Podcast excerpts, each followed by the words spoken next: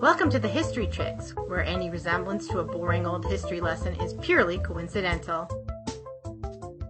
Hello and welcome to the show. Today we'll continue our coverage of Mary Church Terrell, who was an activist, author, and suffragist. We recommend that you go back and listen to part one of her story, but to summarize, both of Mary's parents had been enslaved people who had worked hard to build businesses and amass significant fortunes. Mary therefore grew up with every material luxury and also an extensive education. That was rare enough for any woman of her day, but nearly unheard of for a woman of color. She became a teacher and then she married a lawyer whose name was Robert Terrell and turned her energy into helping form organizations to help colored women, primarily the National Association of Colored Women, that was a group designed to help African Americans through education and community support. That was getting her life of activism going. She was the first African American woman to serve on the Board of Education for Washington, D.C. She was a popular lecturer, writer, and when we left her, she was standing on a stage with Susan B. Anthony. She had just given a fiery speech called The Progress of Colored Women on the occasion of the 50th anniversary of Seneca Falls in front of an audience of white people to great acclaim. This opportunity had come to her because she stood up out of turn in a previous meeting and called them on having excluded colored women from their proposals. So, as the Satellite Sisters podcast says, stay noisy. it works. So now we are all caught up, and let's proceed with the rest of her story. Mary is 34 years old. She and Robert had been married for almost eight years. Although they had three miscarriages in five years, they were still trying to have a family. What we didn't know in the last episode is that when she was standing on that stage to that thunderous applause, she was seven months pregnant. How exciting!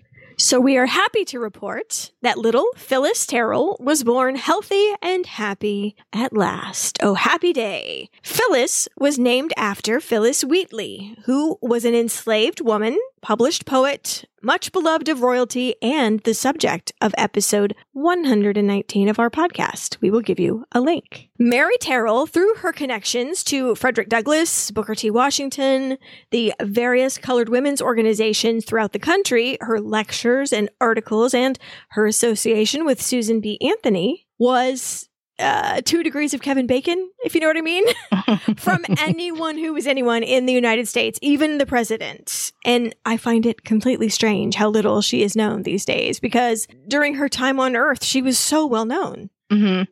I did too. Even at this point in her story, because of her uh, appearance on that stage, her speaking tour, which had already been extremely popular, was just elevated to another level of demand for her to come and speak to different organizations all over the country. Not only nationally, she has taken it global. She was invited to speak at the International Congress of Women in Berlin. Now, finances were a bit of trouble, but Papa, the candy man, gave her the money for the trip. And she got a room. I guess they call it a berth. I don't know my nautical terminology on a German steamer. Cabin. oh, is it? Okay. I What's a berth then? Is that A third berth class? is the actual bed. The berth is the bed. Well, she also got a berth. She got a berth Yeah, and a she- cabin. she got all kinds of stuff. On her way, she rolled out all her old German. You know, she was speaking to the crew in German. She was speaking to the passengers in German. A little immersion is super fun. It's two weeks to get across the ocean at this time, you know, and you can get there now in what is it, a eight and a half hour flight. It's progress. So by the time she got there, she was primed, I think, for her new location. And there was a group of reporters gathered on the dock and they had been like accosting all of the Americans. And I don't know how to put this any other way, but they were asking, Where is the Negress? That's the Nigerine is what they called her. Um, My. terminology, man, I don't know what to say, but they they kept asking people, "Where is she? Where is she?" And then Mary came down the gangplank, and hooray, she spoke German to a crew member. Hooray! And so, ma'am, ma'am, where's the negress?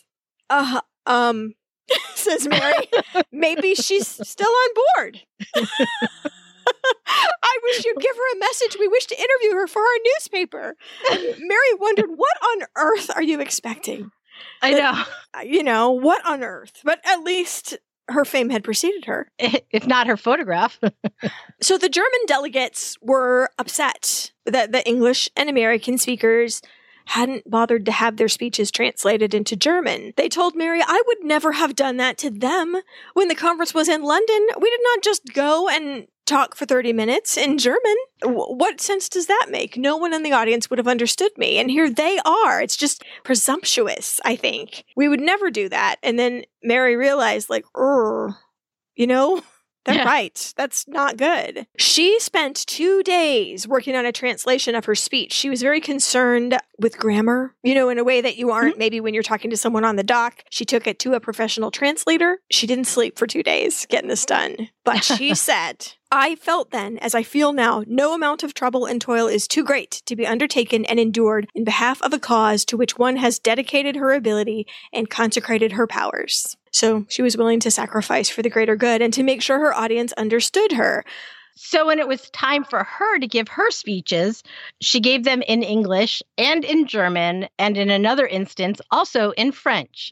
There's her education paying off right there at the conference. Her speech was entitled Progress and Problems of Colored Women, and it talked about the race problem of the United States, and it was received to a standing ovation. She had three curtain calls. There was no curtain, but they called her back three times. Um, they wanted her back, and she was considered to be a high point of that conference. hmm And even in her time while she was over there, um, she again, just like when she had gone on her grand tour when she was younger, she was invited everywhere. She and Susan B. Anthony were invited to parties and receptions. They met with dignitaries. It was nothing like her treatment in America. She was just another delegate in Europe. Right, right, Right. Yeah. and not defined by the color of her skin or some kind of perceived inferiority because of her ancestry. Hmm Well, her social events in England were stellar. Then she went back to her old stomping grounds in Paris for 10 days on the way home, just like you do. Yeah.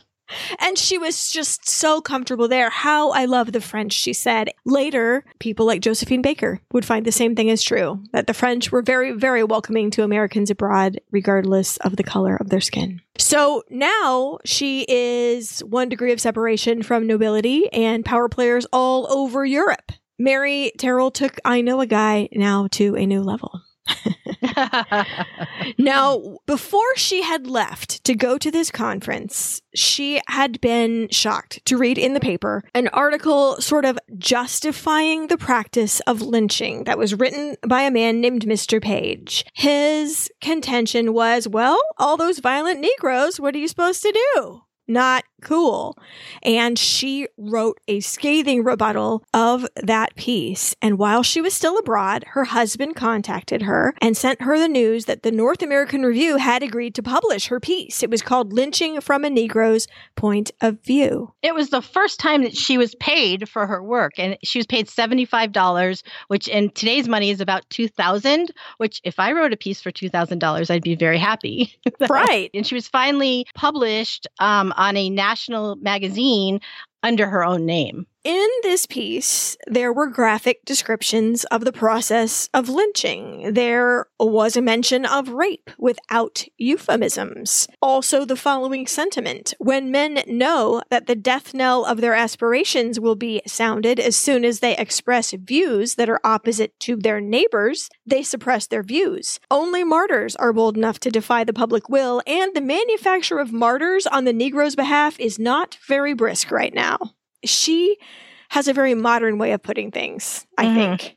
People are not ready for this kind of prime time, I'm thinking, but No. um There's not a lot of flowers in her language, like was very common at the time for women writers.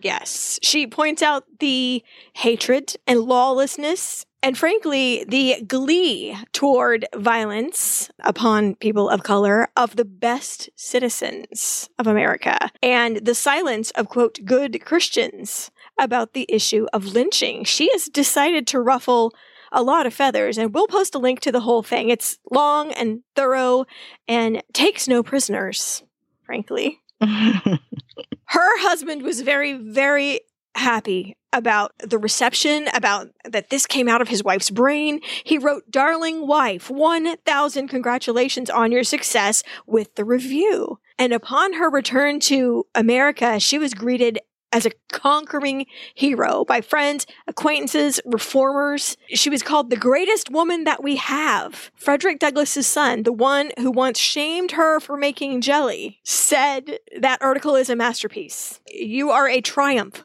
for the entire Negro race. And then, even though she's being described as that, when she got off the boat in Delaware to take the train back home to Maryland, she was again put in the Jim Crow car. So she's getting all this press for being so brilliant and she's still relegated to a substandard living just because of the color of her skin. Does that sound weird?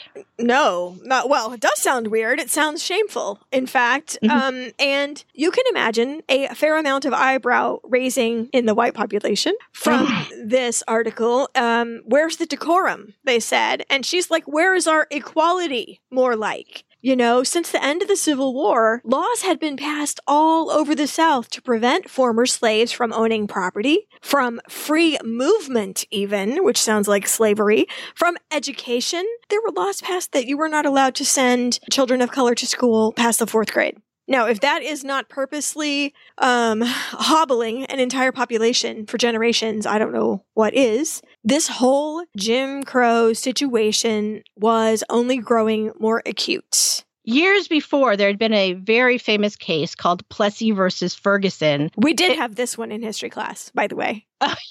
like occasionally we'll come across one like, oh yeah, In this particular case, a black man had gotten on a train and sat in the whites only car. He was told to go sit in the Jim Crow car and he refused and was arrested. Then began a long legal battle that eventually wound its way to the Supreme Court. In the Plessy versus Ferguson case, constitutionally upheld racial segregation. It took four years to get through the courts, despite the 14th Amendment saying that no state could enact any laws that took away rights and privileges of any citizen.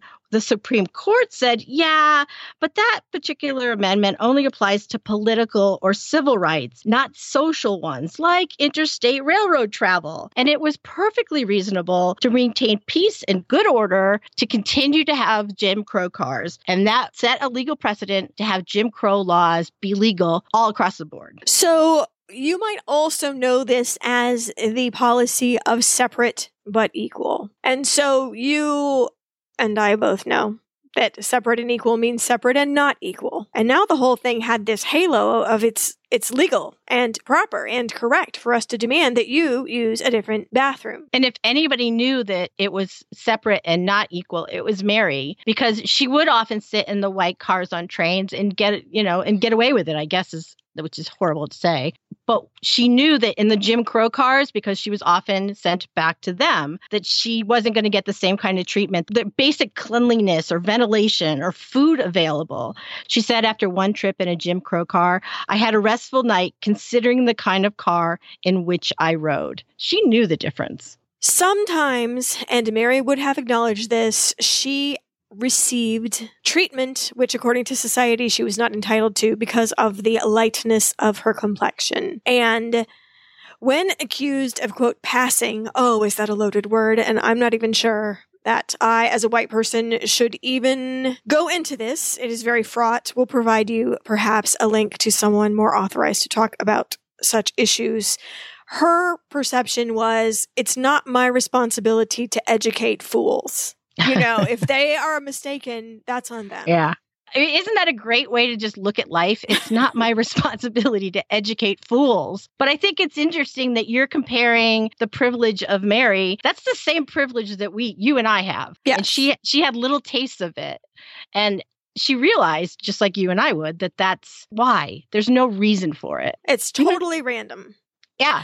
And it exists. You have Yes. to acknowledge that. Yeah. So there were sort of two schools of thought within the activist community on how to move forward with civil rights. Was it persuasion and gentle education, as advocated by Booker T. Washington, or was it being squeaky wheels and demanding that white America recognize the equality of people of color, like W.E.B. Du Bois? W.E.B. Du Bois was an activist. He was a writer. He was the first black man to get a PhD from Harvard. And he was exactly the opposite of thought to the Booker T. Washingtons. Mary was considered like Booker T. Washington. She looked up to him. He was kind of a mentor of hers. And so she was of the let's play within the system, let's not rock any boats, because if you don't rock the boat, it will float. And W.E.B. Du Bois was kind of the opposite like, let's rock this boat and see we can get something happening. So, yeah, his philosophy was, and I quote, persistent, manly agitation is the way to victory. Manly. Yes, black women had two, two sections of the populace dismissing their participation in humanity. Nonetheless, pressing on was her only solution. Husband Robert was firmly in the Booker T category. His work, his judgeships were dependent on working together with officials and presidents and not angering the people in power. His wife was slowly switching sides over th- to the Du Bois camp, and he couldn't afford that. It reflected on him. Their differing philosophies began to cause a rift in their marriage because he had to be confirmed in his job by the Senate. So there are stresses, but Robert is kind of helping her on the inside. He's reading her papers for her, he's reading her speeches. He isn't rocking the boat like she is, but I think he's still getting his voice heard through her, which is kind of an interesting twist since that's what because that's what the people who didn't want women to get the vote said. Well, women, you can get your voice heard through your husband. And so in this case, Robert's voice was kind of being heard through his wife. Maybe she was able to say the things that he could not say. Mm-hmm.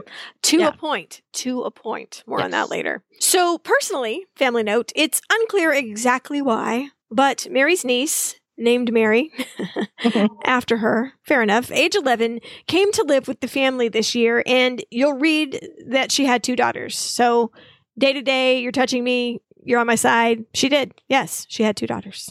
Mhm. Did you find out any reason why she came to live with them? Well, I don't know. The only thing I can think of, um, I mean, she only had the one brother, Mhm. and he is perfectly capable and and becomes later on a, a high official in the NAACP. The only thing I can think of is perhaps his wife died.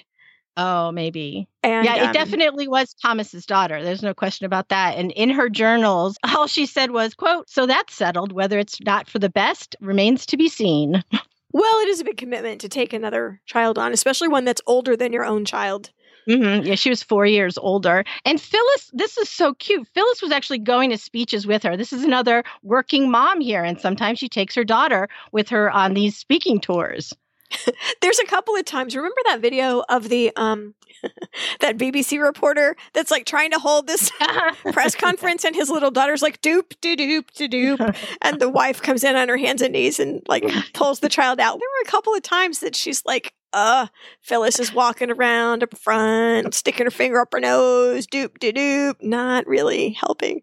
Oh. My What- two year old got away from us at a funeral once and duped duped all the way up to the altar. And I was trapped in the middle of the pew. I had the coffin to my left and a whole row of people to my right. I couldn't go anywhere. My mother in law was supposed to be watching her. I like how you used it as a verb. She dooped de dooped all the way up. Well, so working moms, you'll understand her, her stress and more stress, uh, financial as well. Some things you'll read suggest that Mary's lectures were what were keeping them afloat. This is a far cry from Papa, you know, making it rain cash money and candy during her childhood. And she didn't expect that, I don't think. But money is a big stress point in a marriage, and hers was getting stressed out. Societal expectations of a of a wife and mother were not helping either, I think. So she's feeling kind of pulled in a lot of different directions, and I'm very sorry to hear that. But Mary had large fish to fry. Suddenly, something alarming had happened in Brownsville, Texas. Riots and violence broke out, supposedly due to black soldiers going on some sort of rampage with their guns, and then the white population retaliated even though their commanding officer vouched for the soldiers' whereabouts. President Roosevelt, this is Teddy, gave dishonorable discharges to three whole companies of black soldiers because they had refused to rat on the people who were responsible. Now, there aren't any people responsible, so how can they rat on them? He stripped them of their pensions. He stripped them of any possibility of military service and, how about this, forbade them from ever working in government service again. No, not even as mail carriers. All of this with no trial, no witnesses, a refusal to examine the evidence, and I am shocked by this, but it was in Teddy Roosevelt's interest to smooth over his relationship with whites in the South. Oh, some of these men had served in the military for over 20 years, and suddenly you're out, you're gone. Mary was contacted by a man named Mr. Milholland, a multimillionaire. We met in England, ma'am, he says. Okay. Multimillionaire you met in England who asked her, please, would you go over to the State Department and talk to the president's chief of the War Department? Uh, he's a man named Taft. Not yet president, spoiler alert. he's the son of a justice. I, I think he's going to sniff this unfairness and and surely you can make him see the injustice here. And how much influence, I ask you, do you have to have when millionaires beg you to use your personal power at the White House? Mhm. Do you know? I'm just amazed Oh, by yeah. this. So she goes over there, and of course, the gatekeepers are all like, no, no, no. But finally, he agreed to see her and listen to her. And ultimately, after trying to get you know, under her skin, he agreed she had a point. And he agreed to send a telegram to the out of the country president recommending delay until further investigation. PR reasons, you know, sir. And Taft ordered a halt to further action on this. No further action, discharges, you know, until I get an answer from the president. And Mary's intervention was successful and became public. And someone wrote to her in a telegram, You have not lived in vain. That's something. I mean, as far as they knew, Mary's intervention had made all the difference. Unfortunately, Teddy Roosevelt was super, uh, let's say, tart Mhm. about being questioned. And despite the best efforts of the likes of Mr. Taft and Booker T. Washington and his supporters, the order went ahead, much to the disgust and dismay of the W.E.B. Du Bois crowd, including Mary, who were not shy about their disappointment in this president. He had betrayed the trust that the educated Black American community had placed in him, as far as they were concerned. So Mary had gone behind Roosevelt's back to get things changed. I can't imagine that that didn't trickle down to Robert in some way, even if it was just stress or perhaps overuse of. On his desk, he had a bone china globe, and when you opened the top, there was a little bottle of bourbon and a couple of glasses. So perhaps the only thing it did was make him reach for his globe. but Oh. I can't imagine that it didn't, you know, trickle down to him somehow. this definitely added to the friction at home. Of all the 160 some men that were affected by this, I'm sorry to say that only 14 men were restored to active service. And in 1972, people concluded that the soldiers were innocent of all charges. No one had looked at the evidence properly, and they gave honorable discharges to everyone who were dead Mhm. and the very, very last survivor, the only one left in 1972, finally received his pension for what that's worth, which is nearly nothing. Mary continued to write articles for major publications, both black and white, in the United States and England, getting more and more frustrated with the slow pace of success of the civil rights movement. Readers of serious articles about the race question are limited, said the people in the movement. You know, most people don't sit down and have a big heaping helping of social justice for breakfast, which is still true. And they said, you know what we need? What we need is another Uncle Tom's Cabin. Harriet Beecher Stowe's book about slavery had helped to kind of um, change Northern perceptions about slavery, and it changed society. If only they had another story like that, modernized for our current situation. Of course, the editors of her acquaintance said, nobody is ever going to publish that these days. The times are different. Are they? How sad that they think slash know that times are more fraught than the Civil War time, you know? Mhm. race relations wise. Um, one of the biggest disappointments of her entire life was that she could not pull this off. Her one foray into fiction was a dismal flop as far as she was concerned, and somehow her her creativity didn't run that way. Or I can also see she had a lot going on and maybe she would have benefited from a writer's retreat or 5 minutes of peace in a row. I can tell you that if you're writing nonfiction all the time and you turn to fiction, it's a totally your brain works totally different ways. So I understand it and I understand her frustration. So, this is a quote from her autobiography. If I had lived in a literary atmosphere, or if my time had not been so completely occupied with public work of many varieties, I might have gratified my desire to tell the world a few things I wanted it to know. I do not regret the time and energy consumed in serving others, but I cannot help wondering whether I might not have succeeded as a short story writer or a novelist if my conditions had been more conducive to the kind of literary work I so longed to do. Mm. Maybe I can show Black America as they really are, is what she wanted to do. And she could do that theoretically in fiction and in her activism, but she just never was able to make that leap. Well, the work she was doing was having an effect and getting more uh, shall we say, matter of fact. And friends warned her not to be so blunt about things, maybe a euphemism or two about specific injustices. And she said, I felt I could not be true to myself or my race if I did not tell the truth about the barbarities perpetuated on members of my race. She was constantly hit with the fact that well meaning white audiences thought things had been pretty well fixed up after the Civil War. Mm-hmm. And she said, colored people so rarely tell certain truths about the conditions which concern their race that when they do, even white people who are interested in them feel that they must just be bitter.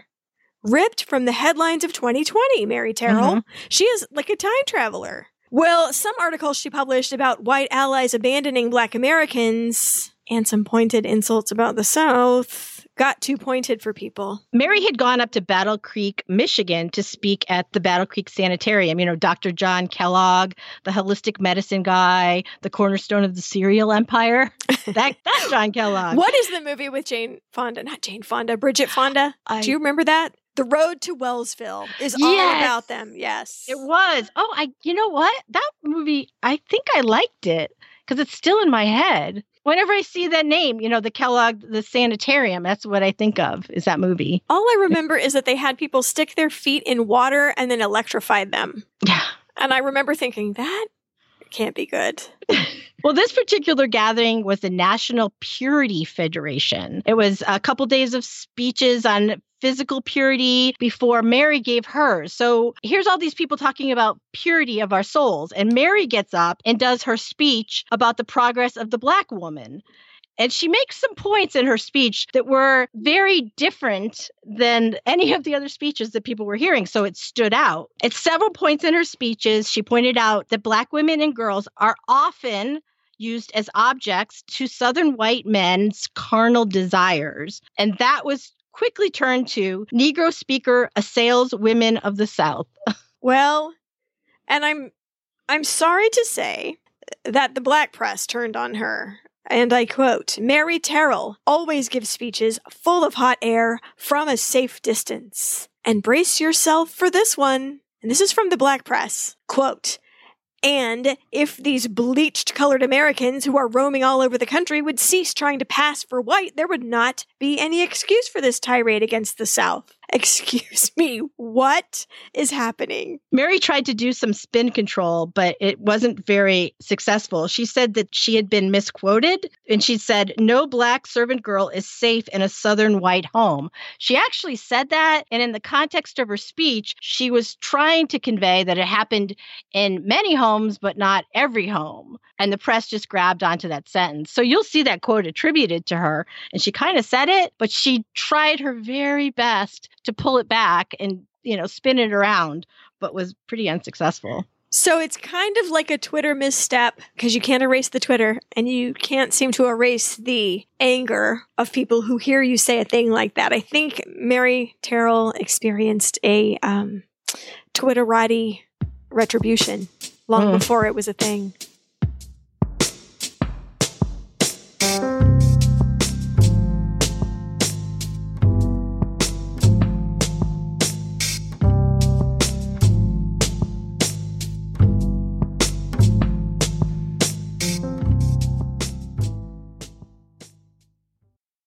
Let me ask you this Is your bra designed to fit you?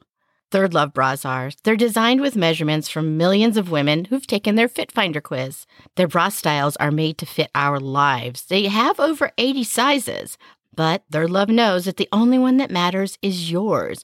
Third Love concentrates on the details. Every bra is made for comfort with memory foam cups, no slip straps, and a scratch free band. I've been talking about how much I love Third Love bras for years now, but I've ventured beyond the bras at Third Love and recently got an organic cotton jogger set and a seamless lounge bra. These are the soft pajamas that if I'm wearing them and a neighbor comes to the door, I don't mind opening it. And that lounge bra, it's wireless, it's comfortable enough to sleep in, and it has an extra padded hook and eye band. Details matter. You know what also matters to ThirdLove is that you find the bra that's perfect for you. ThirdLove knows there's a perfect bra for everyone. So right now they're offering our listeners 15% off your first order. Go to thirdlove.com slash chicks now to find your perfect fitting bra and get 15% off your first purchase. That's ThirdLove, spell it out, T-H-I-R-D-L-O-V-E dot com slash chicks for 15% off today.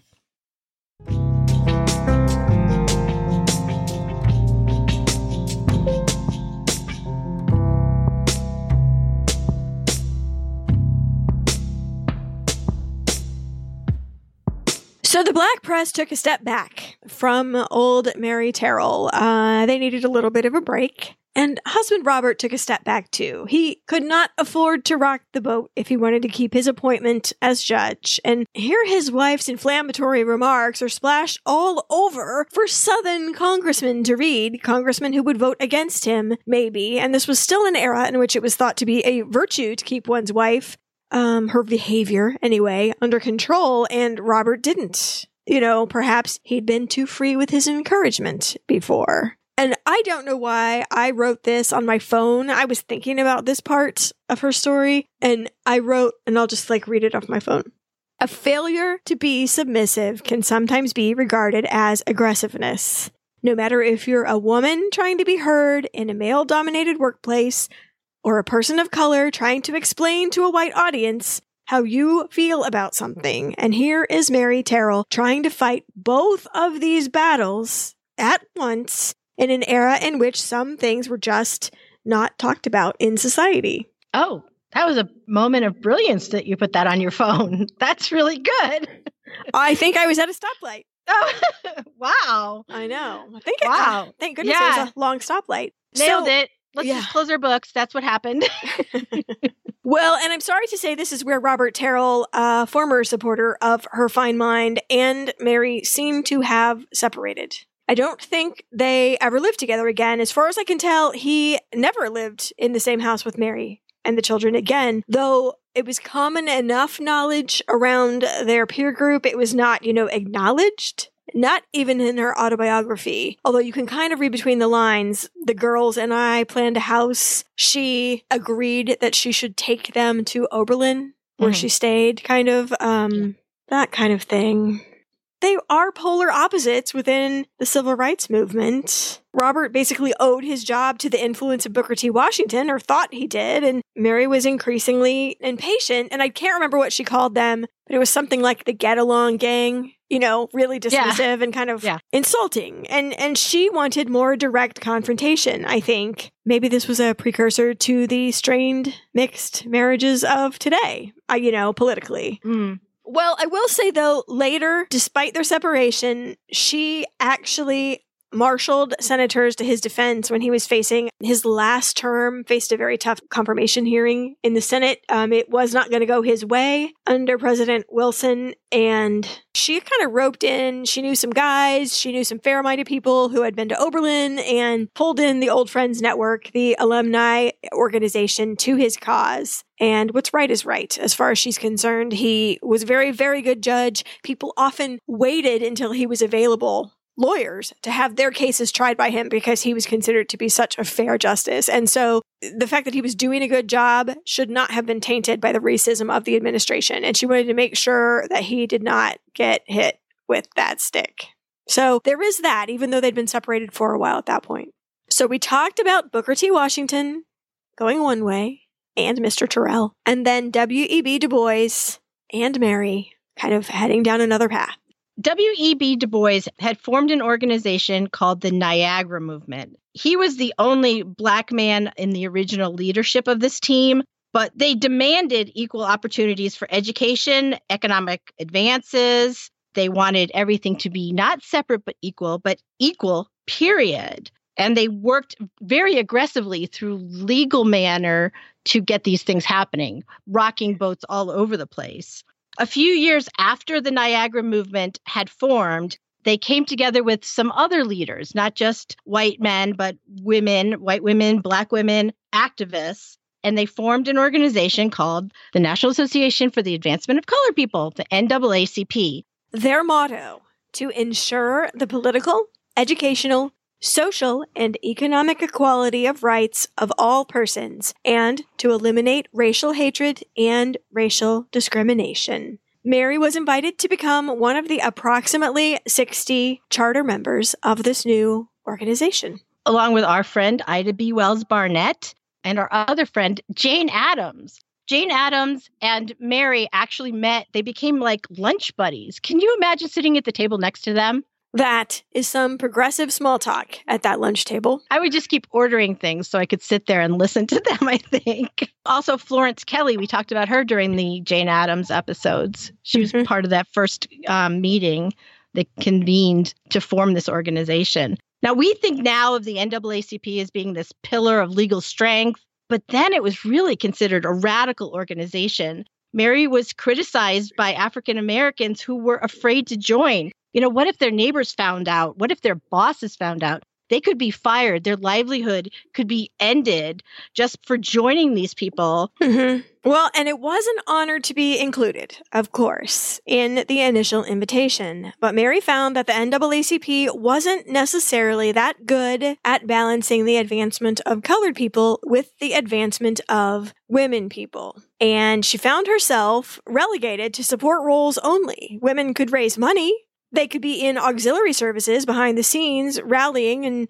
and doing some work, sure, but credit and a voice were not so forthcoming. And was it all the drama from those articles? I just don't know. Seems like they would really like it. Well, one thing I can say, and, and Mary would say it herself, is that they did not see fit to deploy an experienced, connected, intelligent woman to help their cause in the way that they might have. They have fixed it now. There are women in prominent positions of power all over the NAACP. So at some point between her time and now, they have definitely evolved. So kudos to them. But she decided she had to continue to operate outside of the scope of the national organization if she was going to make any progress. There was an organization that admired her and wanted to use her work as inspiration.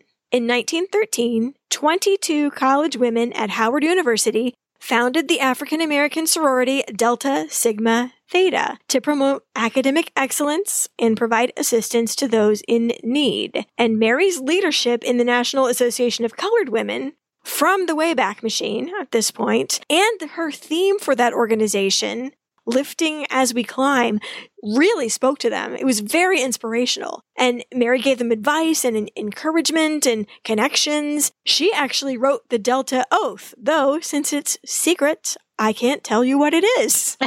At least a few of you know it. I know. At least a few of you know it, but you're not supposed to tell if we're not members. So keep no. to yourself. I'm sure it's very inspirational. Uh, she was made an honorary soror sister the unofficial, official 23rd member. And she's 51 at this point, not exactly co ed age. and this organization's first official club outing was a doozy. The Women's Suffrage Parade was created, and I quote, to march in a spirit of protest against the present political organization of society for which women are excluded. It was to be held the day before Woodrow Wilson's inauguration on purpose because they felt that he was kind of meh on the whole thing. They needed to light a fire under him, and this parade would show him how important women's suffrage was to his career, frankly, ideally. We've all seen the pictures of this particular parade. There was a very large parade in Washington, D.C. Groups from around the country came. It was all organized by Alice Paul and the National American Women's Suffrage Association. Especially this year. There's images of it everywhere. You know, 8,000 marchers, nine bands, 20 floats. Thousands of spectators were packed along the parade route to watch these groups of women in their long white dresses and their fancy hats and their sashes with purple, which stood for loyalty, white, which stood for purity, and gold, which stood for light and life, marching. Inez Milholland on her big white horse is leading the parade, and all these groups are marching with their banners. When you see these pictures, look for the black women because they're very hard to find. There was consternation in the land. The organizer, Alice Paul, was dismayed that colored women wanted to participate. If they marched, the Southern delegations wouldn't march, to which I say, let them via con Dios then. Again, you're focusing on the wrong people. She even went so far as to say, quote, we must have a white procession or a Negro procession or no procession at all. After some wringing of hands, Alice Paul had an idea. Okay, okay. So first the white suffragists by state or country, and then we'll have this buffer layer of men, and then the colored women can bring up the rear. Surely no one could object to that. Now, if we have learned nothing about Mary Terrell, we know she was not about to meekly proceed to the rear of anything, and she, she once slapped a white man in a streetcar for not scooting out of the two seats he was taking up, as many, many commuters on metro trains would like to do. No, ma'am. Mary went straight to the head office of the National American Women's Suffrage Association, kind of the blanket organization over this whole parade, and they told Alice Paul to let Mary march wherever she had a mind to, which, as it turned out, was right beside her 22 Delta sisters in the middle of the New York delegation. Thank you very much. Was it New York delegation? Yes. And I'm not sure why. Oh. Howard, Howard is in Washington, D.C., but that's where they marched, is with the New York delegation. when we had talked about Ida B. Wells, this is the same parade where she's, you know, she was told to march in the back of the parade with all the other black women. And she's like, nah, I'm good. And at the very last minute, she jumped into the parade to march with her white friends, all representing the state of Illinois. If you're looking at these photos and you see a black woman, the chances are good that it would be Ida B. Wells before the black contingent started passing through. And during our Nellie Bly episode, we talked about how this parade descended into violence and disarray due to sexism from the onlookers. There were some African American women at the back of the parade, but honestly, by the time they reached the main body of the audience, the structure of the whole thing had fallen apart. There was a hundred women that ended up hospitalized because of the crush of spectators who were not even being held back at all. I don't even think the police were even trying. They were spit on and pushed and injured in this thing. Every single marcher in that parade was very brave. Helen Keller had a nervous breakdown. Helen Keller was there. This is a big deal. Well, so it descended into chaos. However, it's pretty famous, and I think we've made our point that equality is necessary. Now, when war broke out, Mary, along with many other women, volunteered to take a government clerk position. And they were very eager to interview her because she was fluent in German and French. And so she got several interviews where people would pull out her paper and then they'd look up and their faces would fall. And she got rejected because of her race. She was able to get a position at the War Risk Insurance Bureau. She was assigned a desk in the room for white clerks because apparently the person that interviewed her didn't look up, I guess, as they had before. But when it was discovered that she wasn't really white, all of a sudden they made up some reasons that she needed to be fired. And then, when that didn't work because she's smarter than them, uh, they transferred her to the colored section of another unit. That happened to many workers in this segregated city. And here's something else. New rule. You colored women can't use this restroom over here anymore. There's one at the other end of the building you can use. Nope, nope, nuh-uh, not for one minute, said Mary, who drafted her letter of resignation and turned it into her boss. And he called her in. You're resigning over a bathroom? No, I'm resigning over my self respect, you chump. and I assure you, I have the journalistic skills to whip this up into a really embarrassing situation for you. And finally, they came to a compromise. Mary agreed to change the reason she was leaving officially if he would cancel the bathroom nonsense for everyone else she was leaving behind her. And he agreed. Obviously, not fixing the fundamental issue. We've all seen Hidden Figures. We've all read The Help. There's a weird bathroom in my cellar You know, obviously that issue went on for decades to come, but let it be known, world, that the nonsense in Mary's immediate orbit was to stop. She was 51, and I think that's when the shell cracks in all of us. All the lady persons of my acquaintance are like, that's when I do not care. I'm going to say right. what I'm going to say, and it will just happen, whatever's going to happen. When I turned 40, if you're listening to older episodes, I ranted on about how awesome turning 40 was. I have since turned 50, and I can tell you that mm. turning 50 is also awesome. And it surprised me in ways that I'm not going to carry on about right now. But what you just said really kind of nails it. Like, okay. And even if you think, I always thought that I just, I said, you know, WTF all the time. But no, I didn't. I didn't know that until after I turned 50. And then I was like, oh, this is what that really means. Oh. I think on some level I've been like that since I was approximately 11. So I'm very curious to see what happens to you when you cross the 50 threshold.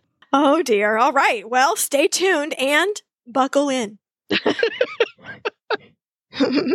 Well, Mary herself, now that she was free of the restroom conspiracy, turned her considerable efforts toward work with the War Camp Community Service. So, what that is, they provide libraries, gyms, community dinners, dances, sports leagues, swimming pools to promote unity and harmony between soldiers and the community. And then she expanded it to benefit women of color in the cities in which they started those facilities. And in our town here in Kansas City, there is the, as far as I know, the official World War One museum, and they have a lot of artifacts about this um, war camp community service department. A lot of them say things like "keep them smiling," "morale is winning the war," and it has all these people with thumbs ups, you know. So that is actually a better use of her time and talent than sitting in a room typing. Oh, definitely. They were extraordinarily fortunate to get her. And I just want to add if you ever find yourself in Kansas City, if you could only do one thing, I would suggest going to that museum. It's wonderful. It's so uncommon too. That's a war that people just don't know that much about. I mean, Mhm. World War II, how many movies are there? But then, um, you know, and maybe that new movie, 1917, obviously is talking about World War One. So maybe we're starting to turn our attention a little further back. But anyway, yes, highly recommend. Second uh, one might be the Steamboat Arabia Museum. Mhm. So. Yeah. Well, so while the war was still going on, and Mary certainly had other responsibilities, Mary Terrell and her daughter Phyllis joined Alice Paul's group of protesters that stood outside the White House quietly with those big, big signs that said things like, Mr. Wilson, how much longer must we wait for victory? They were called silent sentinels, these ladies, although sometimes they were not that silent. Alice Paul had gotten disgusted with the old group that had ruined up her parade and had started her own more militant organization within the women's suffrage organization based more on the kind of more violent activism of the British suffragettes. So she had brought that back to America. The the people who had kind of lost their patience and were not going to wait for states to creep in anymore and wanted a national amendment. This group was the one that was famously and so ruthlessly gathered up and punished during that movie Iron Jawed Angels. If you remember that, force feeding, ill treatment, all of that got out and finally made President Wilson begin to more publicly support the issue of women's suffrage. He said, we have made partners of women in this war. Shall we admit them only to a partnership of suffering and sacrifice and not to privilege and rights? You're like, a long time coming. Mm-hmm. Yeah, But it- and look what it required to happen. It had to.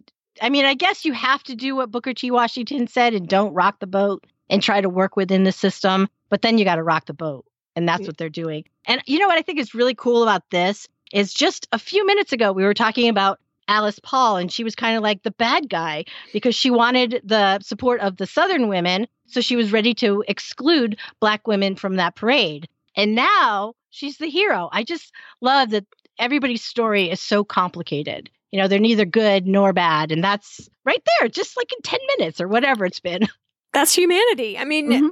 you'll hardly ever find somebody that's a truly bad guy, and you'll probably rarely find anyone that's truly, honestly, 100% good either.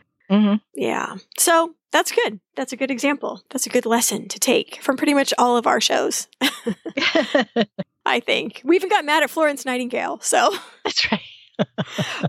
After the war was over, Mary was tapped to go speak at the Zurich Peace Conference. And again, she didn't pull any punches in front of a global audience, and I quote, she said, You may talk about permanent peace until doomsday, but the world will never have it until the dark races of the world are given a square deal. Nice. She met dignitaries. She met H.G. Wells, famous science fiction author that I As really did love. Nellie Bly. Oh, that's right. He was something else, wasn't he? He liked I to meet some people. She also met someone that I someday will love to cover Daisy, Countess of Warwick. People called her the Red Countess. So, a uh, noble woman of England who was very into social reform, rare enough in her social class. So, uh, she and Mary got along like a house on fire, and it was a really good partnership. So, I would like to explore the Countess of Warwick. It's Also- so easy for us to get stuck in this era, isn't it? I know. She also joined the organization that had previously been the War Camp Community Service. They morphed into an after war organization. She accepted a full time position for $2,000 a year plus travel, which which is about $35,000 now. But she was able to move to New York City. She worked on the 39th floor of a skyscraper. She had people that worked for her. She hired people and she fired people. She had no other responsibilities at home. Her daughters were grown. She wasn't taking care of Robert at this point. So she's got this very, for her, blissful situation. All she can do is focus on her work, which is what she really wanted to do anyway. In August of 1920, after decades of hard work and sacrifice, the 19th Amendment was ratified into law. The right of citizens of the United States to vote shall not be denied or abridged by the United States or by any state on account of sex.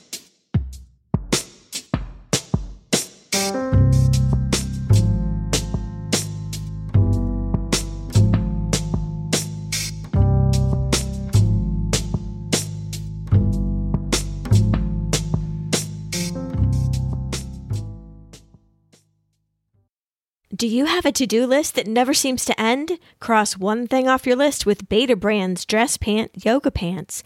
They're perfect for busy women who want to look great and don't have time to be distracted by uncomfortable clothing. Stylish, comfortable, professional attire, you shouldn't have to pick one. With Betabrands, you never have to sacrifice comfort or function for style. Betabrand's dress pant yoga pants are super comfy, perfectly stretchy, and stay wrinkle free. They have all the style of dress pants with the stretch, fit, and feel of yoga pants. Whatever your style, Betabrand has the pants to match. Choose from dozens of colors, patterns, cuts, and styles like boot cut, straight leg, skinny, cropped, and more. They even have a pair with eight, yes, eight pockets. And now they also offer premium denim with the same flexibility and comfort as yoga pants. Right now, our listeners can get 20% off their first order when you go to betabrand.com slash chicks. That's 20% off your first order at betabrand.com slash chicks. Millions of women agree these are the most comfortable pants you'll ever wear to work. Go to betabrand.com slash chicks for 20% off.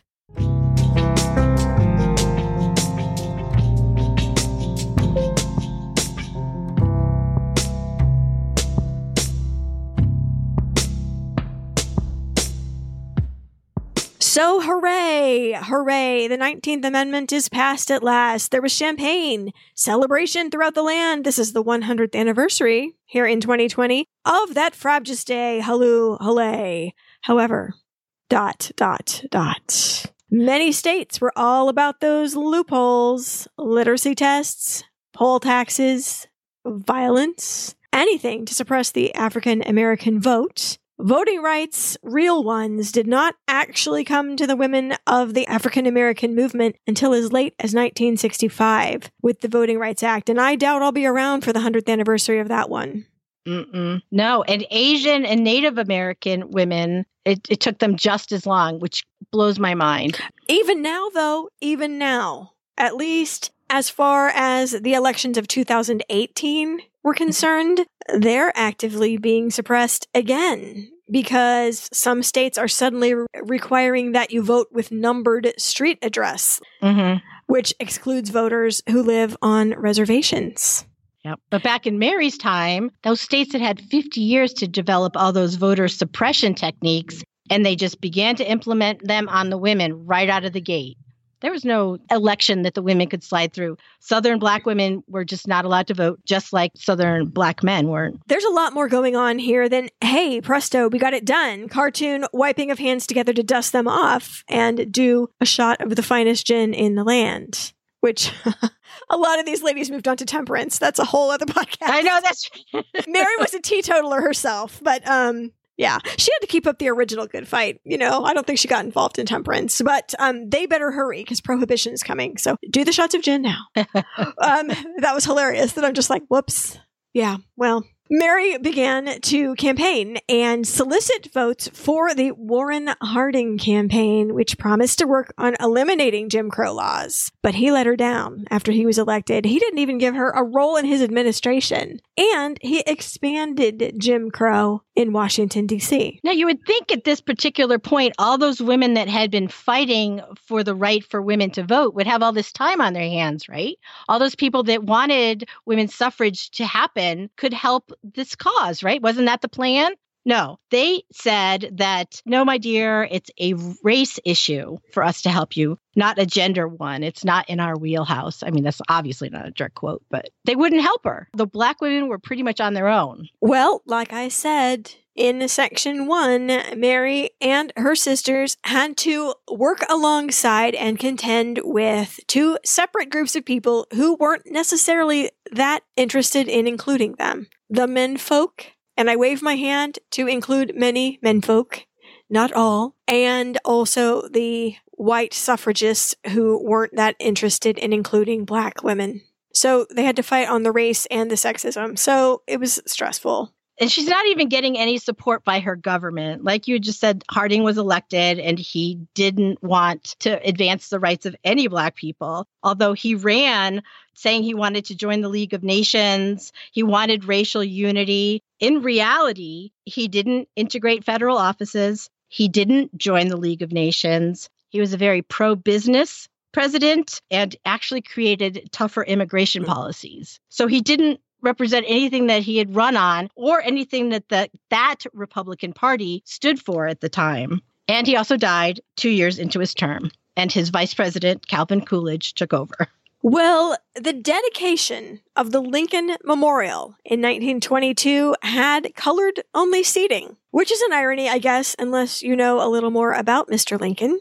And I am not going down that rabbit hole here. I'll tell you that right now. Just that he was not necessarily on board with total equality any more than Mr. Harding was. And no lie, there was to be a statue approved by Congress in Washington, D.C. Oh to honor black mammies. A giant slave woman holding a white baby with two African American children holding onto her dress, trying to get her attention, but no, I am holding this white baby. And I do not lie here. Quoting a Southern congressman, if you have a seatbelt, make sure it's fastened. no class of any race of people held in bondage could be found anywhere who lived more free from care or distress than the Southern black mammy. I'm sorry. What? No. And this is within living memory of the mothers and grandmothers, at least, of the African American population of the United States. Mary came out swinging in the black press. You need to start viewing enslaved black women as three dimensional human beings who were physically and psychologically tormented. Don't hang your blissful memories of a time gone by on people who you have been torturing. She was not having it. Monuments like this one are attempting to rewrite the sordid truths of slavery. She's so ahead of her time. That statue was never actually built, but there are others. There is, for example, a monument that features a mammy in Arlington National Cemetery called the Confederate monument where a mammy is crying as her owner is leaving for war. It's an extremely sanitized depiction of slavery. Let's just leave it at that. Mm-hmm. In addition to fighting that particular issue, Robert's health was beginning to deteriorate. He had high blood pressure and he had a stroke, which required him to step back from his own work. You know, Mary was still working. She didn't slow down, but Robert had a second stroke a couple years later, and he died in 1925 at the age of 68. Mary continued all her branches of work throughout the 1930s civil rights, local and national speeches, political work, boycotts, and articles. And then she began to work on her autobiography, which is entitled A Colored Woman in a White World, which was rejected by publisher after publisher. You're not telling the story the way readers want to hear it, they said. Yes, I know, said Mary. That's the whole point including the first publisher that came to her and asked her if she had an autobiography in her. And it took her nine years, but they ultimately passed on it. So she ended up having to self publish it through a smaller house. She did get her friend H.G. Wells to write a preface for her, and it includes these words in the introduction. Some of my white friends tell me that colored people must work out their own salvation. I think that's a little dig at the suffragists who wash their hands mm. of the mm. whole thing. I hope the efforts which I have made will convince them that I have tried not only to work out my own salvation, but to help others in my group to work out their own. It didn't sell all that well. I hope she would be very gratified to know how highly regarded it is today. The book I have, which is actually from 2005, is in its ninth printing, so, and I'm sure it has been reissued more times since. And good luck finding it. Even on Amazon, it was like $40 to buy a used copy. Well, that's how highly regarded it is. I guess it was also what 480 pages or something. It was like not a little autobiography. It was pretty heavy. Let me see how many pages it is. Well, don't count the index. It is 472 pages. There you go. oh my. She's lived a long time. She's got a lot to say. And I just discovered in the mm. index of that autobiography, the Delta oath is there. I won't tell. Let's just let it be. Okay. in order to receive that spoiler alert, you have to look in the index of her autobiography. Only the worthy shall meet this quest. Uh, yeah, I just noticed it. okay. Well, anyway, speaking of college women, now that we're on that subject, Mary had another sort of run in with the establishment culture in America.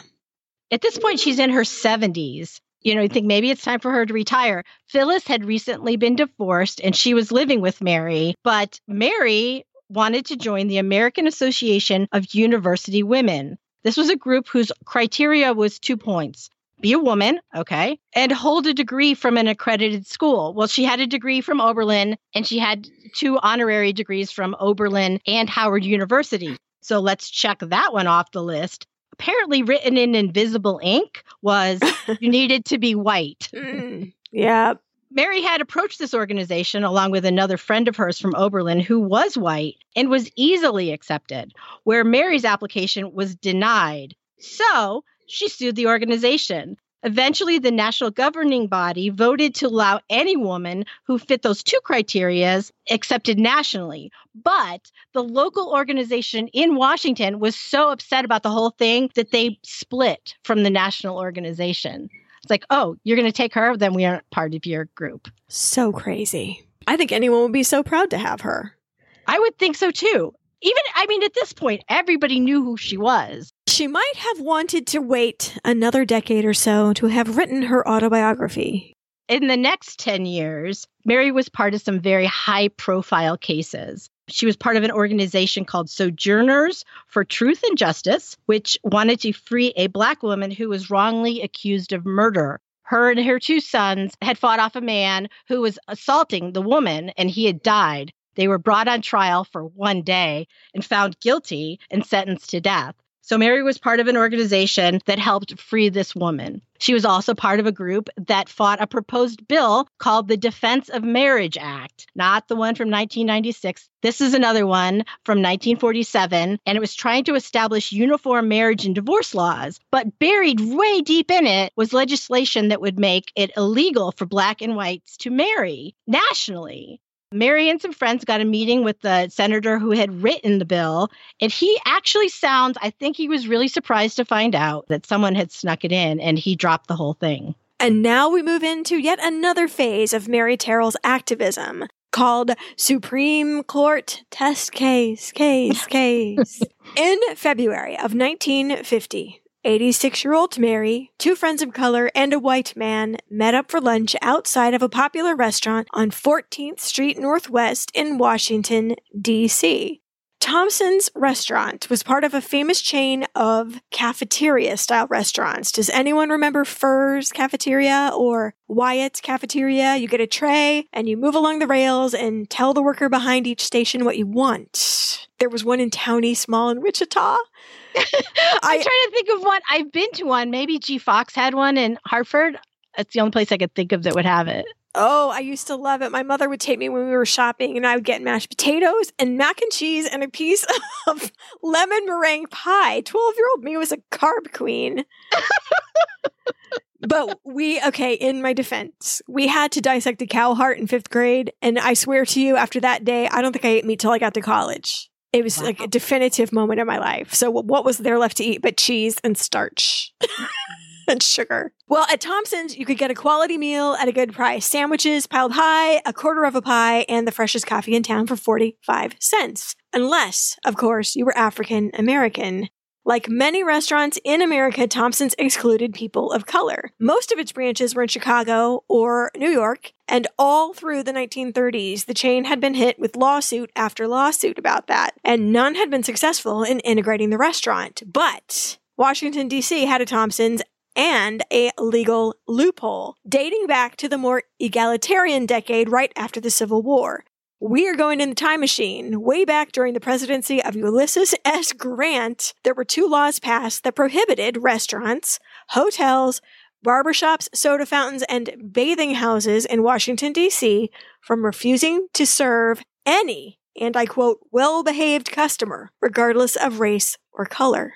Discrimination had clamped down a few years after this, of course, and people routinely disregarded those laws anyway until they were completely forgotten and banned whoever they wanted on the basis of color. So there. Mary Terrell herself had given a speech about this very thing as far back as 1906 called What It Means to Be Colored in the Capital of the United States, in which she had said, As a colored woman, I may walk from the Capitol to the White House ravenously hungry and abundantly supplied with money with which to purchase a meal, without finding a single restaurant in which I would be permitted to take a morsel of food if it was patronized by white people, unless I were willing to sit behind a screen. But unbeknownst to Mary, and indeed, sort of buried by time, those two lost anti discrimination laws were still ticking away, never repealed, still in force, though never enforced. Fast forward to the year 1948, where a committee of 90 prominent Americans, including Eleanor Roosevelt, published their report on racial injustice in the nation's capital and its impact on the black community. Page after page of shameful goings on, and in conclusion, this paragraph. All of this, despite there being anti discrimination laws in the books here since 1872, which have been conveniently buried and for all we know are still in force. Oh, oh. But this casual mention made activists raise their heads. Huh? What's still in force? A labor union and consumer protection advocate named Annie Stein saw the possibilities and she set up a legal team and gathered together over 60 civil rights, labor unions, social clubs, and religious organizations into this umbrella organization to take on discrimination in the nation's capital based on that casual paragraph from the report. The new organization had a bad name. it's the coordinating committee. Wah, wah, wah. not very exciting. No. The branding was not there. But what was exciting was the person that Ms. Stein persuaded to serve as president of the whole operation. We need a name, Ms. Terrell. Unafraid to act in the face of society's disapproval for the greater good. Well, that is certainly me. the corporation's legal team recommended that a specific test case should start making its way through the court system. And so it was that President Mary Terrell, her friend, Reverend Jernagin, a woman named Geneva Brown, who was secretary of the Cafeteria Workers Union, and a Quaker civil rights activist stopped in for a bite to eat. They got their trays, they put their silverware in and their napkins, and they started to shove their trays down the glass fronted cabinets and telling the workers what they wanted. And about halfway down, along comes the manager to kick the party out. We don't serve colored people here. You're refusing to serve me? said Reverend Jernagin, because my face is black? It's not me, said the manager. I don't have anything against colored people. It's company policy. Just to clarify, here in this restaurant in Washington, D.C., you will not allow me to eat here because of my race. That is correct, said the manager. And then they left and went next door and filed a case. So their case Mary Terrell's first adventure into Thompson's restaurant got thrown out on a technicality. And so the organization sent back two more parties and eventually one case stuck and started moving through the court system, just like they wanted it to. The Washington Restaurant Association mobilized to fight for Thompson's right to discriminate. They raised tens of thousands of dollars to fight this radical element in the black community. The white press was less than kind. Very sorry to say about that. And Mary and the committee were not going to wait around for the courts. They sent test parties to restaurants and teams of negotiators to the offices of said restaurants and were pleasantly surprised to be able to gather a list of restaurants that would be happy to serve any customer regardless of race. So they began to compile and update a list. The State Department of the United States of America and foreign embassies all over Washington, D.C. asked for copies of this list. They dealt with international affairs often, and the fact that some of their visitors from other countries were turned away was very embarrassing, to say the least and could often lead to diplomatic problemos. You know, it was not good. and so they subscribed to updates and sometimes would send messengers for the latest list of restaurants where they could calmly take their international visitors. That's pretty cool, I think. Mm-hmm. I mean, it's not cool that it had to happen, but it's cool that Mary was kind of subverting the system and the government actually had to come to her for details. but on the other side, the restaurants that weren't allowing black people to come and eat at them, this organization began to picket. But it was considered to be vulgar at first. That's, mm, do we want, are we going to go there? It's kind of, mm. And so Mary showed up at the picket line in her fur coat and her walking stick in a snowstorm. like, you know what? Who cares? Let's make our point. Now, everyone was told to dress very nicely because what you want is, since the law is respectable people have to be allowed to eat. We all have to look super respectable. Right. And then who can say anything because we're following the law. And so I love that picture of her in her fur coat walking around. Sometimes she even brought her grandson with her. Mm-hmm. Made sure that he was dressed nicely and he picketed along with the rest of the group. It wasn't anything violent. It was just this calm boycott of a restaurant for not serving them. So the first challenge was Kresge's. It took them a while, but they finally cracked it. And then Josephine Baker, episode 34 and 35 of the History Chicks podcast, was visiting from her adopted country of France and was refused service at Hecht's soda counter. And soon there were pickets at Hecht's too, starring Josephine Baker and her friend Mary Terrell and, during certain months, Santa Claus himself. I have visited the capitals of many countries, said Mary Terrell, but only in the capital of my own country have I ever been subjected to this sort of indignity. Well, victory and victory. Hecht's cracked. And you know who else cracked? Oh, I will tell you, Hecht's took out all of its soda counter stools. they said, well, people will get grumpy about sitting next to colored people, but maybe if no one can sit down and everyone's standing at the counter, it'll be better. I oh, don't oh, get it. Whatever. Fine compromise. whatever, dude. Whatever. We won. And you know what other thing? Victory. It took three years for District of Columbia versus John R. Thompson Company Incorporated to wind its way through the court system until they were seen at the Supreme Court.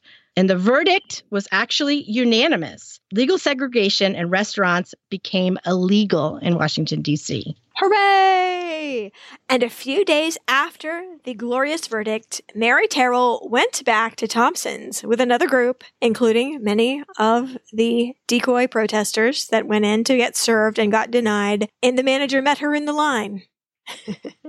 he carried her tray to a table and pulled out her chair. I love that. Mrs. Terrell, is there anything else I can do for you? Ah, uh, she ate her victory dinner surrounded by photographers and reporters. I totally love that. And it sounds like he was nice about I mean, he was really nice, you know, like mm, some people could be bitter. It didn't sound as though he was. He was like, "Yes, okay." Well, and he could very well have been telling the truth. I know it's a cliche. Like, I don't personally have a problem with it, but it's company policy. Right. You know, maybe he would lose his job.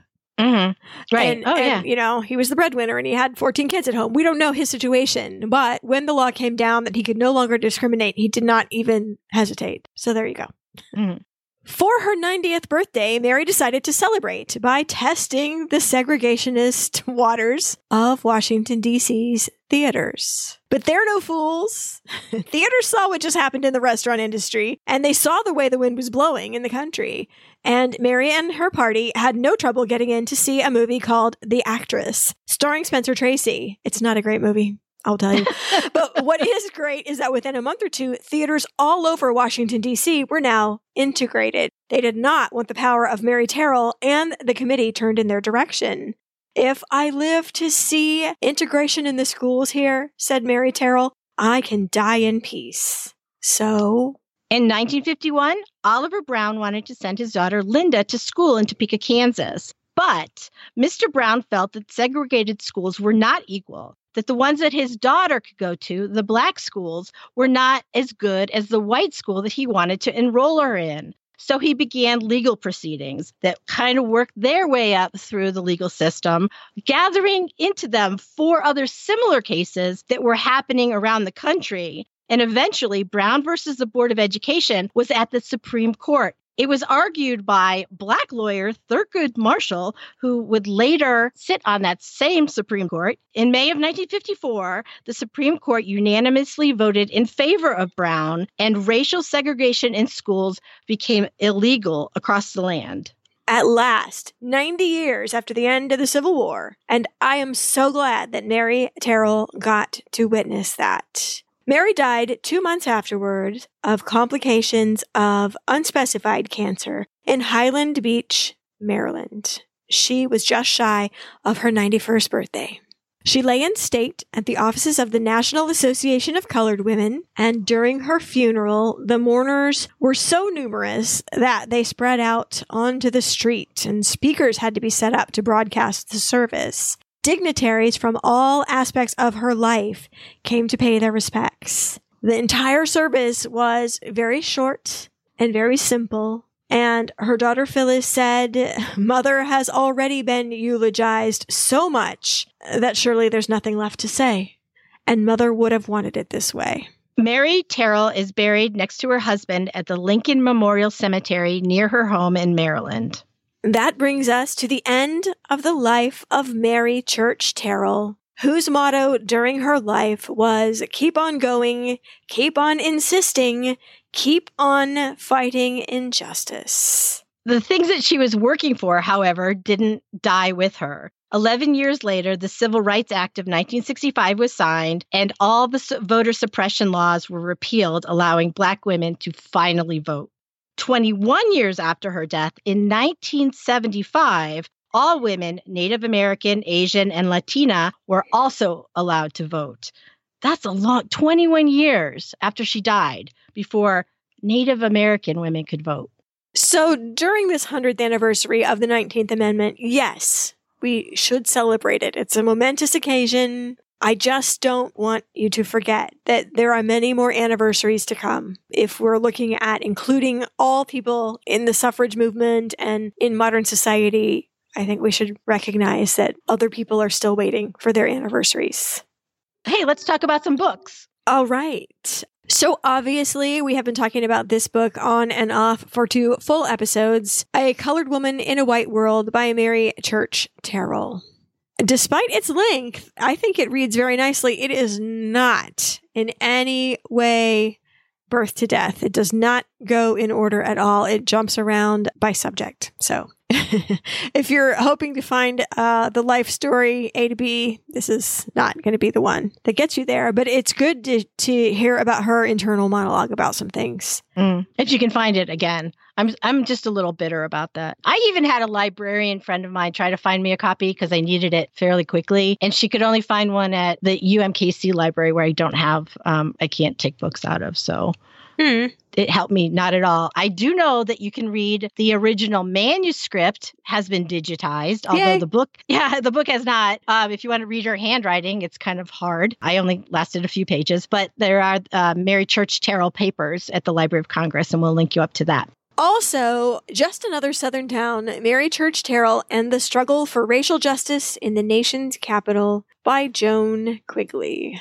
This is like it. This is like the only biography I could really, you know, like an adult biography. And even like her autobiography, it wasn't linear. You know, it wasn't birth to death like we do. It was organized by subject, I guess. Right. So another thing you have then is um, compilations that you kind of have to rely on. One that I use is called Black Foremothers: Three Lives by Dorothy Sterling. That one I could get my hands on. And then um, I got some details about the court case from a book called Farther Along, a civil rights memoir by Marvin Harold Caplan. And we can give you a link to that. There was a middle grade book in the African American biography series. It's called Mary Church Terrell Speaking Out for Civil Rights by Cookie Lommel. We've recommended this series before for other people. It's a middle grade book, so there's not a whole lot of detail, but it was actually the only one that went birth to death, which I was really happy about.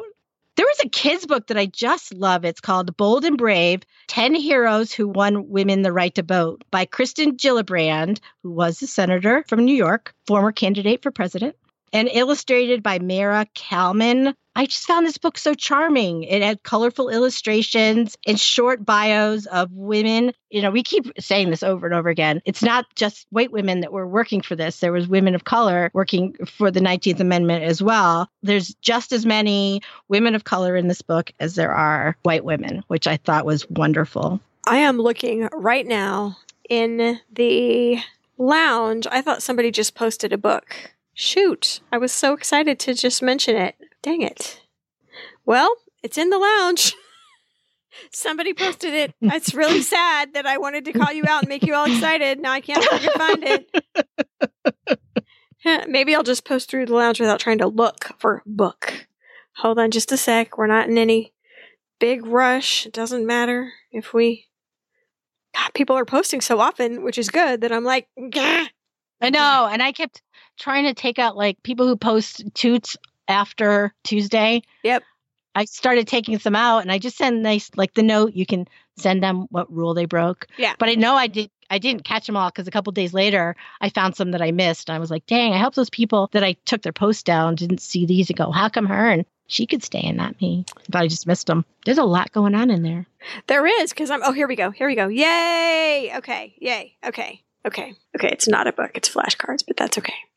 And a listener named Sarah Tompkinson posted some flashcards in the lounge called Votes for Women, Leaders of the Suffrage Movement. They're flashcards, and they include Mary Church Terrell. So I think that is quite amazing. Um, it's for 10 and above, looks like. And they sell them in those kind of stores like here in Kansas City, we have Brookside Toy and Science, kind of your specialty toy stores, probably where, where you find it you can get a hold of almost every one of her speeches in compilations. They are often bound together by subject, but those you can find also online if that's easier.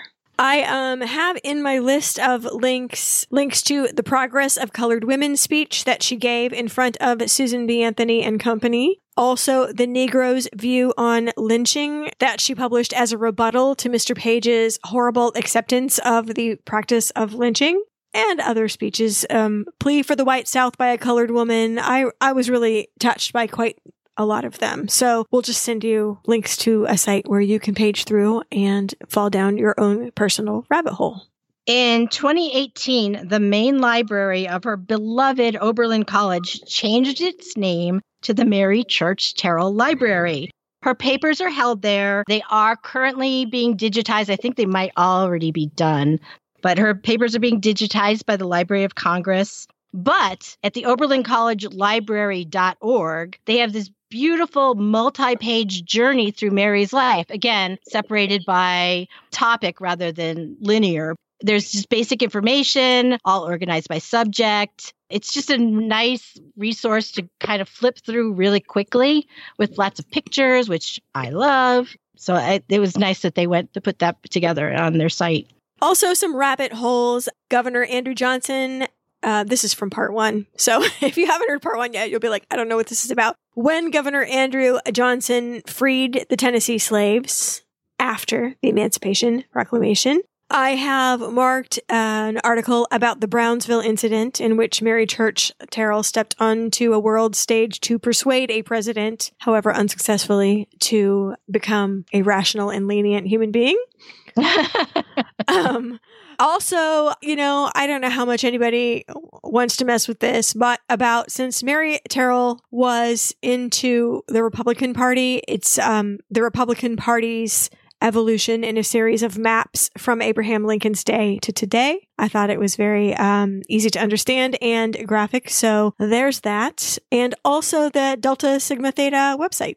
There was also a, oh, I don't have this written down. It was an interactive video that showed the progress of the Union and Confederate armies, like with just a map of the United States. I'll find it and link you up to it. I want to say it was a Smithsonian project but it was really interesting to see how because we had talked at the very first episode about how Western Tennessee was taken over by the Union first, and Eastern Tennessee wasn't, even though they had tried to become a separate state. So it's just really interesting to see how the Union armies progressed. Also, blackpast.org is a vast site of content. It's all created by volunteer historians to document the African American history.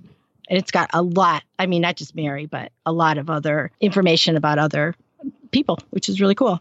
There is an article. See, I fall down so many rabbit holes, and I don't know if anybody is this interested, but I read through this whole thing with great interest. There is a digitized version of a, hmm, I want to say 1919 book called The American Negro in the First World War that talks about expectations, the role of women, the reaction to soldiers when they came back. It is like very, very thorough, all digitized, and the chapters are well named, so you can kind of dip in and out as you wish. And I really felt like there are lots of things I didn't know that I found out on that website. So I will link you to that. And then I think I'd be remiss if I didn't send you to a photo of Mary's typed rebuttal to the existence of the Black Mammy statue. On YouTube, you can watch a documentary called Dignity in Defiance, a portrait of Mary Church Terrell. It starts off mostly centering around her home, which still exists. Her home is on the National Register of Historic Places, but it's not uh, refurbished yet. It, it's owned by Howard University and they had plans to refurbish it, but you get to see it and go inside. And Joan Quigley was in it, who wrote that biography that we talked about before. Her grandson is in it. It's nice. You know, it's always nice to see the places. That is. Still uh, no drunk history as far as I can tell. But again, they have horrible indexing, so it could exist if it does. Please let me know. There's a new podcast out called Ordinary Equality. It tracks the history of the Equal Rights Amendment, which did start during Mary's life. We kind of hopped over that particular part. It was written by Alice Paul. We really need to cover her because she has quite a few things that we should celebrate. But it's hosted by a woman who is a former Mormon. She looks at the history of the Equal Rights Amendment through her lens as a former Mormon and current human rights attorney. It's not dry. It sounds kind of dry. I listened to a couple episodes. It's brand new and I subscribed. So I thought it was really good. And you know, for as far as I'm concerned, last but not least, I know I have mentioned this at least twice during this podcast, and I think Mary Terrell would really, really enjoy the sentiment that the Satellite Sisters say about modern day women not letting things slip, but to stay noisy. And they have a, a store, and this is one of their themes. And there's all kinds of merchandise that you can buy that say stay noisy. So I get no kickbacks from this merchandise at all, but I think that is a just a brilliant and pithy short sentiment. Here I am saying I'm not responsible for educating fools or whatever, and that's really long, but but short and sweet. Stay noisy, and I think that's a sentiment we can all get behind and that Mary Terrell would enjoy. Yes, I completely agree. Got nothing else. And in closing, I would like to read to you part of a statement that was read at Mary Terrell's funeral that was written by First Lady Mamie Eisenhower. For more than 60 years, her great gifts were dedicated to the betterment of humanity, and she left a truly inspirational record. Her life was the epitome of courage and vision and a deep faith, an example worthy of emulation by all who love their fellow men. Thanks for listening. Bye. If you liked what you heard today, please tell a few friends about us or leave a review for us on iTunes. For those of you who are London based or London adjacent, we would like to invite you to join us on June 20th in your fair city. We are going to take a Thames dinner cruise, a five course menu on a three hour cruise through central London. Susan and I will be there, and many of the American visitors we have brought to your fair city will be there. So please, if you would like more information on joining us for the Thames evening tour, just go to likemindstravel.com and click events, and you will be able to find more information there. We hope to see you. In addition to the regular Pinterest board about our subject, I also have a suffragist board that kind of covers that whole period both in Britain and in America. And don't forget to join the lounge. That is where all the action is. Just go to our Facebook page, The History Chicks, and click on the button that says Join Group. The song in the middle of the episode today is Persistence by Made of Wood, and the end song is In Your Face by Brad Sucks. And there's a couple of words in Francais, shall I say, but I beat them for radio edit purposes. That's the first time I've actually ever done that in an end song, but it's perfectly safe to listen to at this point.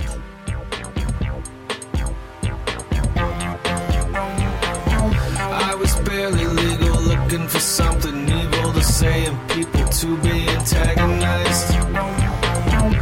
And you said to me, it's not a good strategy. You should grow up, try to act like you're civilized. I explained that I just valued sincerity. You should go yourself and then try to die. You were sick of it